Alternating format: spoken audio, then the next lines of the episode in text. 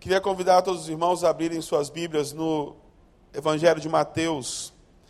Eu vou ler os quatro primeiros versículos do capítulo 8. Evangelho de Mateus, capítulo 8. Nós leremos os quatro primeiros versículos.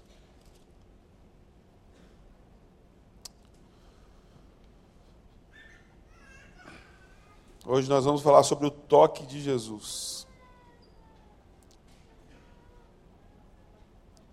Jesus desceu do monte e muitas multidões o seguiram. Então o leproso chegou perto dele, ajoelhou-se e disse: Senhor, eu sei que o Senhor pode me curar se o Senhor quiser. Jesus estendeu a mão, tocou nele e disse: Sim, eu quero você está curado. No mesmo instante, ele ficou curado da lepra. Então Jesus lhe disse: Olha, não conte isso para ninguém, mas vá pedir ao sacerdote que examine você. Depois, a fim de provar para todos que você está curado, vá oferecer os sacrifícios que Moisés ordenou. Que Deus abençoe a sua palavra nos nossos corações. Feche seus olhos, vamos falar com Deus mais uma vez.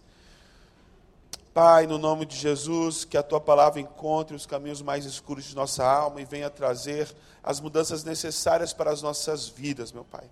Que todos nessa tarde saiam tocados pelo Senhor, assim como aquele leproso foi, e todos saiam daqui curados e sarados para a honra e glória do teu santo nome.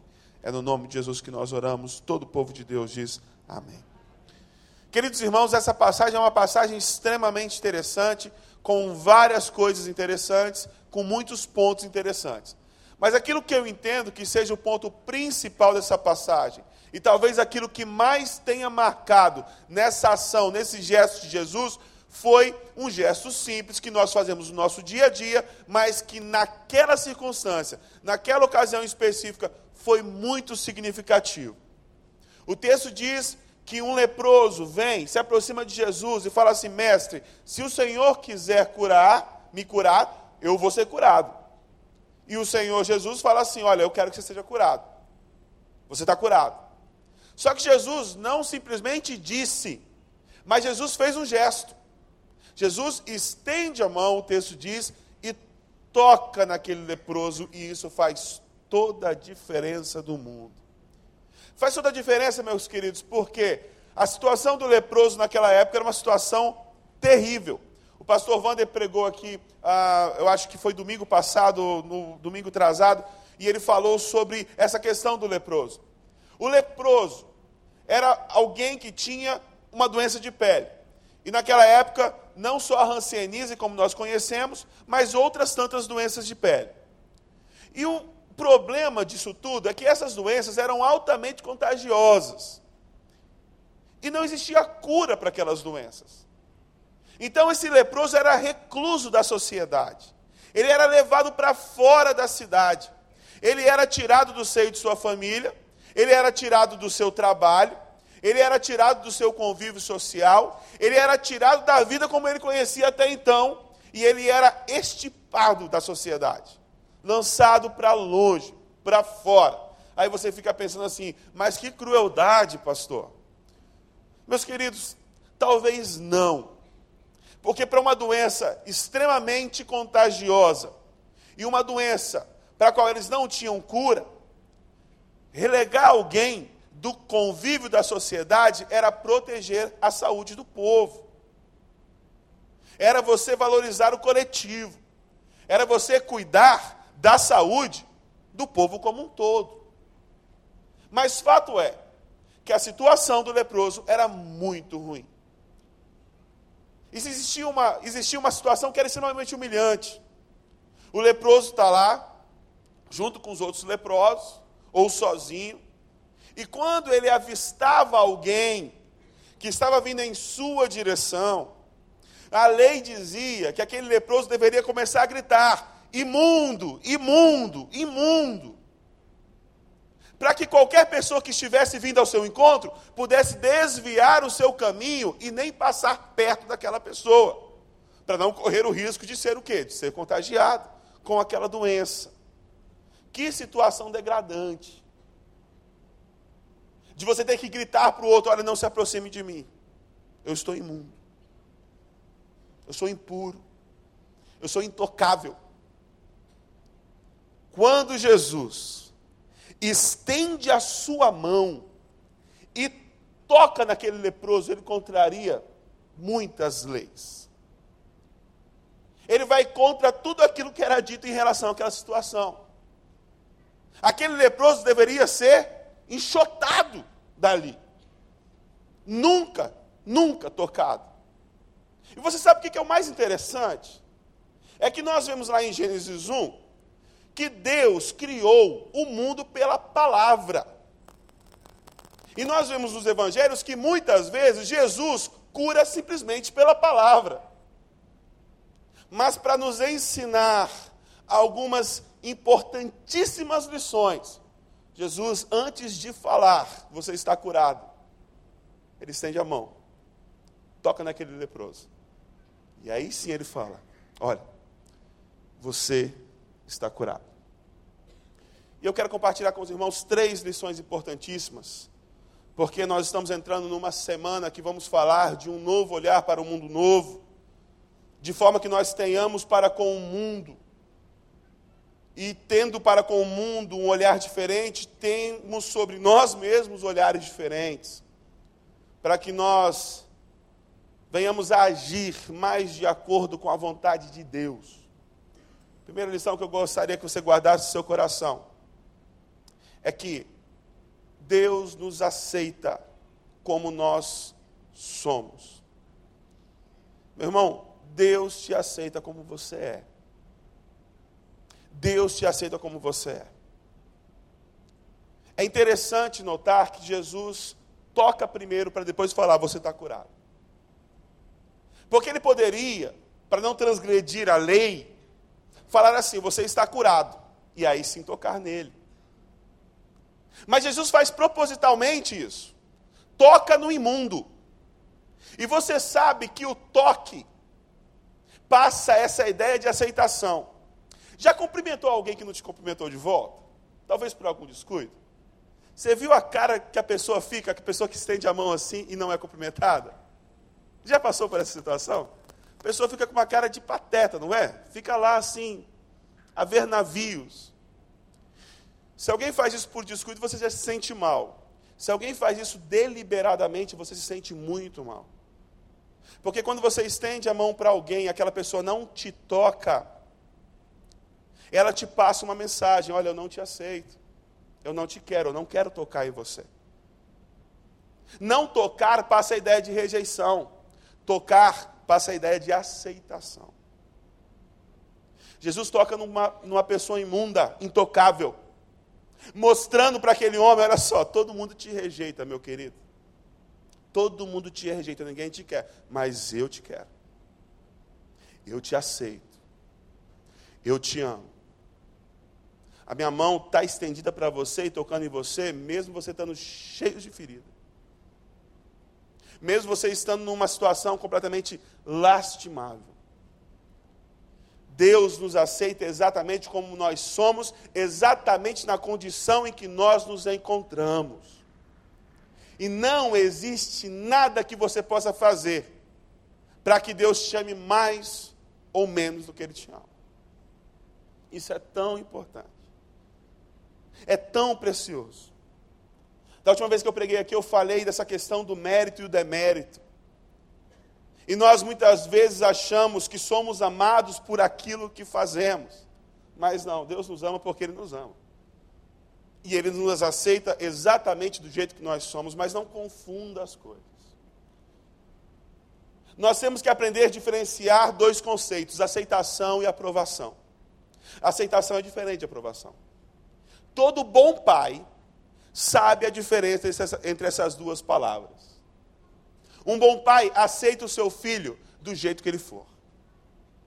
Pode ser um bandido, assassino, estuprador. Ele continua sendo filho. Ele aceita o seu filho, é filho.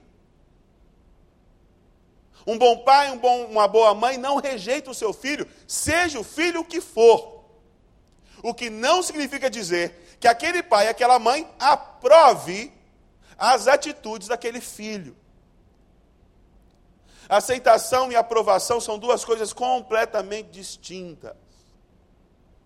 E às vezes nós afastamos as pessoas que mais amamos de nós, porque nós não sabemos diferenciar as duas coisas. Às vezes passamos para ela a mensagem do você está errado, confusa com a mensagem de que eu não te aceito, eu não te amo mais. E o que Deus fala para cada um de nós, olha, eu amo você exatamente do jeito que você é, mas eu não aprovo todas as coisas que você faz.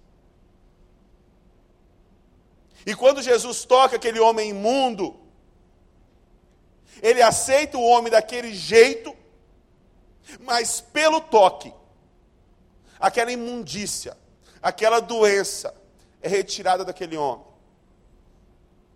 Meus queridos, por anos e anos e anos, muitos de nós fomos ensinados que nós não podemos nos misturar com o mundo, de que a igreja precisa ficar distante do mundo.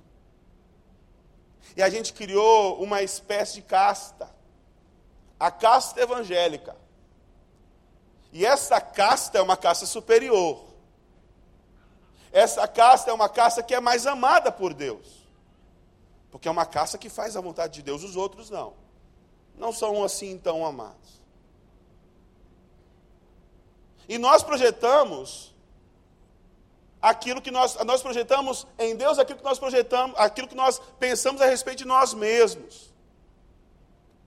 Então, o que acontece muitas vezes é que nós temos um olhar para o mundo de rejeição, não simplesmente de reprovação. Nós não aprovamos, mas nós não aceitamos também. Eu louvo a Deus por essa igreja. Porque aqui nessa igreja nós estamos de portas abertas. Entra quem quiser. E quantas vezes nós já ouvimos, e às vezes nós conversamos no conselho ministerial sobre essas questões, de alguns irmãos mais conservadores falarem coisas do tipo: nossa, fulano de tal, que já fez isso, isso, isso, isso e aquilo outro, está indo lá na igreja do recreio. Glória a Deus. Glória a Deus. Porque Deus aceita o fulano de tal exatamente do jeito que o fulano de tal é. E o toque de Jesus pode transformar tudo de errado que existe na vida dele. Meu querido, você é aceito por Deus incondicionalmente. E, portanto, o novo olhar que você tem que ter para esse mundo novo é um olhar de aceitação incondicional. Precisamos amar os homossexuais. Precisamos amá-los. Nós não precisamos concordar com aquilo que eles fazem, não, não, não precisamos aprovar o comportamento deles, mas precisamos amá-los incondicionalmente. Precisamos amar os alcoólatras, os drogados, os adúlteros. Precisamos amar essas pessoas e abraçar essas pessoas para que o toque do Senhor transforme a vida delas. Amém? nós somos aceitos incondicionalmente. Aí talvez você fica pensando, pastor, mas eu, eu não aceito os outros porque eu não me aceito. E você precisa entender que não importa o que você fez. Não importa a vida que você tem levado. A música que nós cantamos aqui é muito linda. Se eu estou forte, Ele me ama. Se eu estou fraco, Ele me ama. Ele simplesmente ama incondicionalmente. Não existe nada que você possa fazer que vai fazer ele deixar de te amar. Não existe nada que você possa fazer que vai fazer ele te amar menos. Ele te ama, meu irmão. Ele te ama. A segunda lição é que a aceitação é o primeiro passo para a cura. Como é importante nós nos sentirmos aceitos. O filho que acha que o pai o ama por aquilo que ele faz, quando comete um erro, ele tem medo da rejeição paterna. Se nós formos olhar lá no livro de Gênesis, o homem tinha uma comunhão muito íntima com Deus. Diz que todo final de tarde, ao cair da tarde, Deus vinha e passeava com o homem pelo jardim. Batia um papo, conversava. Existia um relacionamento tão gostoso, uma comunhão tão íntima, uma harmonia tão profunda entre o homem e Deus, o homem e a natureza, o homem e ele mesmo. Mas quando o homem peca, a primeira coisa que ele faz é se esconder da presença do Senhor. Porque o homem não entendeu que Deus tinha por ele um amor incondicional. E ele achou que o amor de Deus era por causa daquilo que ele fazia ou deixava de fazer. O pecado causa uma ruptura.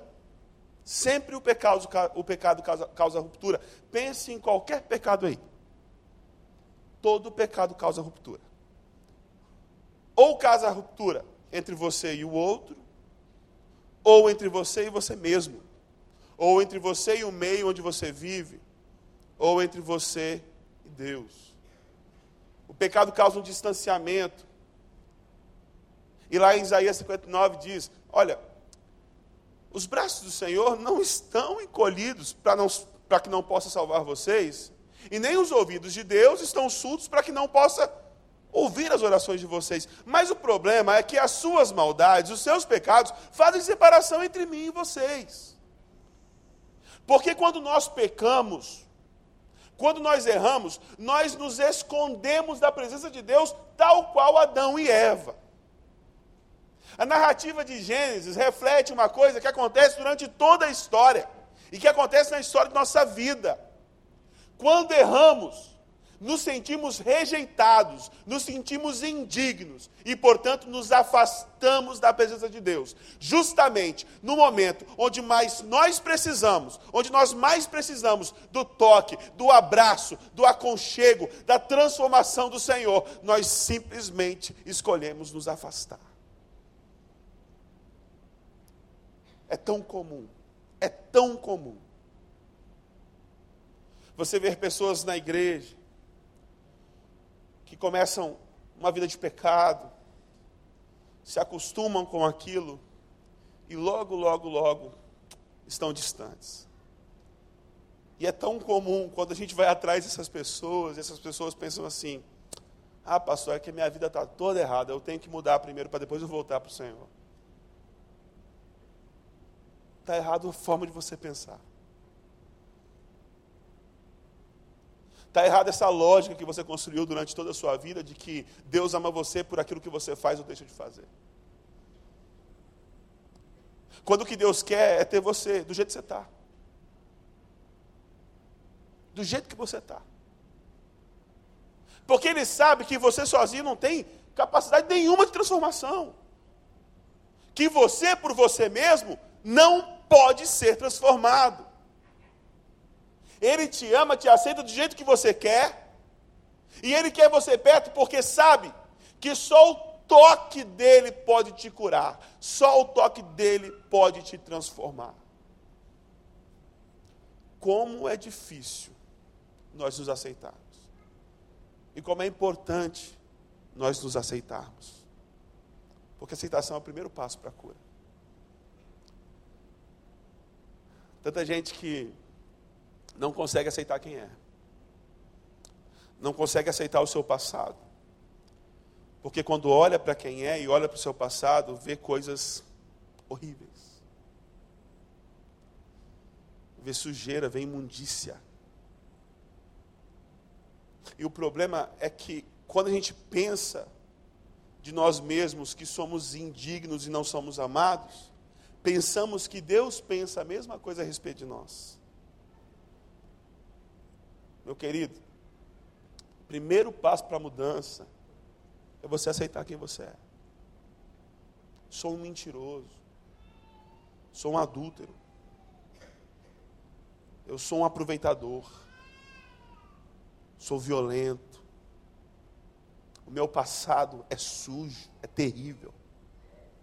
E a partir do momento que você aceita você como você é, você se deixa ser abraçado por Deus. E a mudança e a transformação de Deus começa na sua vida para transformar o teu caráter, para transformar aquilo que você é. Somos amados incondicionalmente E a aceitação é o primeiro passo para a cura. E nós temos que ter isso conosco e com o outro. E a última lição que eu vejo nesse texto, tão importante, é que Deus quer nos limpar por inteiros. Meus irmãos, como eu disse no começo dessa palavra, a situação de um leproso era a pior possível. Porque dele era tirado tudo. Dele era tirado o seu trabalho. Dele era tirado sua família, seus filhos, sua esposa, seus pais. Dele era tirado todo o seu convívio social. Dele era tirado sua honra, seu amor próprio, sua saúde. A lepra roubava tudo daquela pessoa. E Deus dá uma ordem muito interessante. Jesus dá uma ordem muito interessante para aquele homem. Ele fala assim: Olha, você está curado agora. Mas olha o que você vai fazer. Você vai se apresentar lá para o sacerdote. E depois você vai oferecer a oferta que Moisés manda que você ofereça. Porque o sacerdote, ele era a pessoa que fazia aquela investigação para ver se aquela pessoa estava apta ou não para conviver na sociedade. Então, quando Jesus fala assim, olha, vai se apresentar ao sacerdote, Jesus está falando, meu irmão, eu estou devolvendo para você teu trabalho, estou devolvendo para você a tua família, estou devolvendo para você a tua dignidade, a tua honra, o respeito, teu convívio social. Eu não estou restaurando só a tua pele, eu não estou restaurando só a tua saúde, eu estou restaurando a tua vida por inteiro. E o que Deus quer fazer com você, comigo e com esse mundo, é justamente isso. É restaurar esse mundo por inteiro, não só parte dele, não só alguns aspectos, não só a vida espiritual. Deus não quer salvar as pessoas só do inferno, do inferno eterno, mas do inferno da fome, do inferno do abandono, de tantos infernos que existem por aí. E Deus não quer também te resgatar só do inferno eterno, mas quer te resgatar do inferno da mentira, do adultério, do abandono, da solidão, do inferno das discussões, das dissensões, das intrigas, da fofoca, de todos os infernos que você possa viver na sua vida. A obra de restauração que Deus tem para você e para mim, para este mundo, ela é completa. Deus quer restaurar a sua vida por inteiro. Basta apenas você deixar que o toque de Jesus alcance a sua vida. Abaixe sua cabeça. Eu quero orar por você. Feche os seus olhos. E eu queria fazer dois convites. Primeiro convite eu quero fazer para você que tem se sentido rejeitado. Por você que tem se sentido rejeitado por você mesmo e, consequentemente, rejeitado por Deus. Meu primeiro convite é para você que não consegue se conciliar com o seu passado. Por você que não consegue aceitar você como é. E, portanto, não está dando espaço para Jesus te tocar e transformar a sua vida. E que você entendeu nessa noite que o amor de Deus é sobre sua vida. Que Ele te ama incondicionalmente. E não tenha nada que você possa ter feito que fez Ele te amar mais ou menos. E eu quero convidar você agora a dar um passo de fé. Vir, aqui, vir até aqui à frente. Se colocar de joelhos, assim como aquele leproso fez e sentir o toque poderoso de Jesus que vai mudar a sua vida, que vai escrever uma nova história na sua vida. Você que quer transformação, transformação. Eu quero convidar você a se levantar. vir aqui à frente. Não tenha vergonha. Não se preocupe com o que os outros vão pensar de você. O mais importante é você ser tocado por Jesus. O mais importante é você ser transformado por Jesus. Tem alguém? Levante seu lugar. Vem aqui à frente enquanto nós cantamos essa música. E eu queria convidar você também, que durante sua vida sempre rejeitou. Você que afastou pessoas de você. Você que perdeu relacionamentos. E que você quer se consertar nesta noite. E que você quer trazer aquela pessoa de volta. E pedir que Deus coloque no teu coração um amor e aceitação por aquelas pessoas. Eu quero também que você se levante, se coloque de joelhos aqui na frente, que eu quero orar pela sua vida. Pai, eu te louvo porque essas pessoas estão de joelhos quebrantadas, meu Pai, diante de ti. E eu te louvo porque a tua mão está tocando a vida de cada um, meu Pai. E que no nome de Jesus, esses meus irmãos possam sentir agora o teu abraço, possam sentir, meu Pai, o teu carinho e o teu amor, e que o teu toque sobre a vida deles possa trazer a transformação que eles tanto querem, que eles tanto desejam, e que eles possam ter suas vidas completamente curadas para a honra e glória do teu santo nome, Senhor. Que eles possam ser limpos, que eles possam ser sarados, meu Pai, nas suas emoções, na sua espiritualidade, na sua vida profissional, na sua vida sentimental, na sua vida estudantil, meu Pai.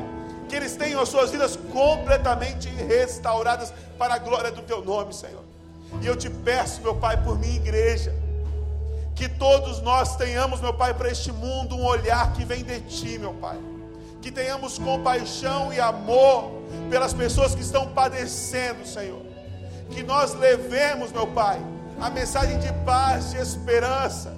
Que levemos, meu Pai, esse amor incondicional do Senhor. E que nós não tenhamos medo de estender nossas mãos e nos contaminar. Mas que o toque de nossas mãos, meu Pai, neste mundo, possa trazer cura e restauração para este mundo quebrado, no nome de Jesus, Senhor. Use o teu povo de uma forma tremenda, Senhor, para que nós sejamos a resposta, Senhor. Que cada um deseja aqui ser a resposta para as dores deste mundo, meu Pai. Nós te louvamos, nós te amamos e a Ti nós continuamos cantando, Senhor, para sempre, sempre, sempre desse amor. É no nome de Jesus que nós oramos. Todo o povo de, de Deus diz: Amém.